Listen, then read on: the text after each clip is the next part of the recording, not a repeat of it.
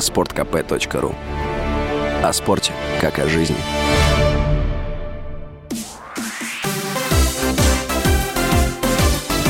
Новости спорта.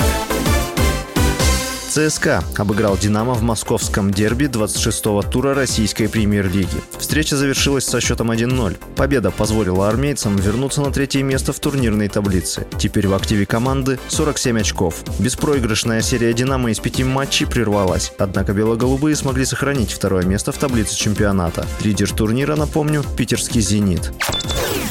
Магнитогорский «Металлург» победил ЦСКА в четвертом матче финальной серии и оказался в шаге от победы в Кубке Гагарина. Встреча, прошедшая в Москве, завершилась со счетом 1-0. Следующий матч серии пройдет 26 апреля в Магнитогорске. Серия началась с гостевой победы ЦСКА, однако затем «Металлург» выиграл в трех матчах подряд, включая два на выезде.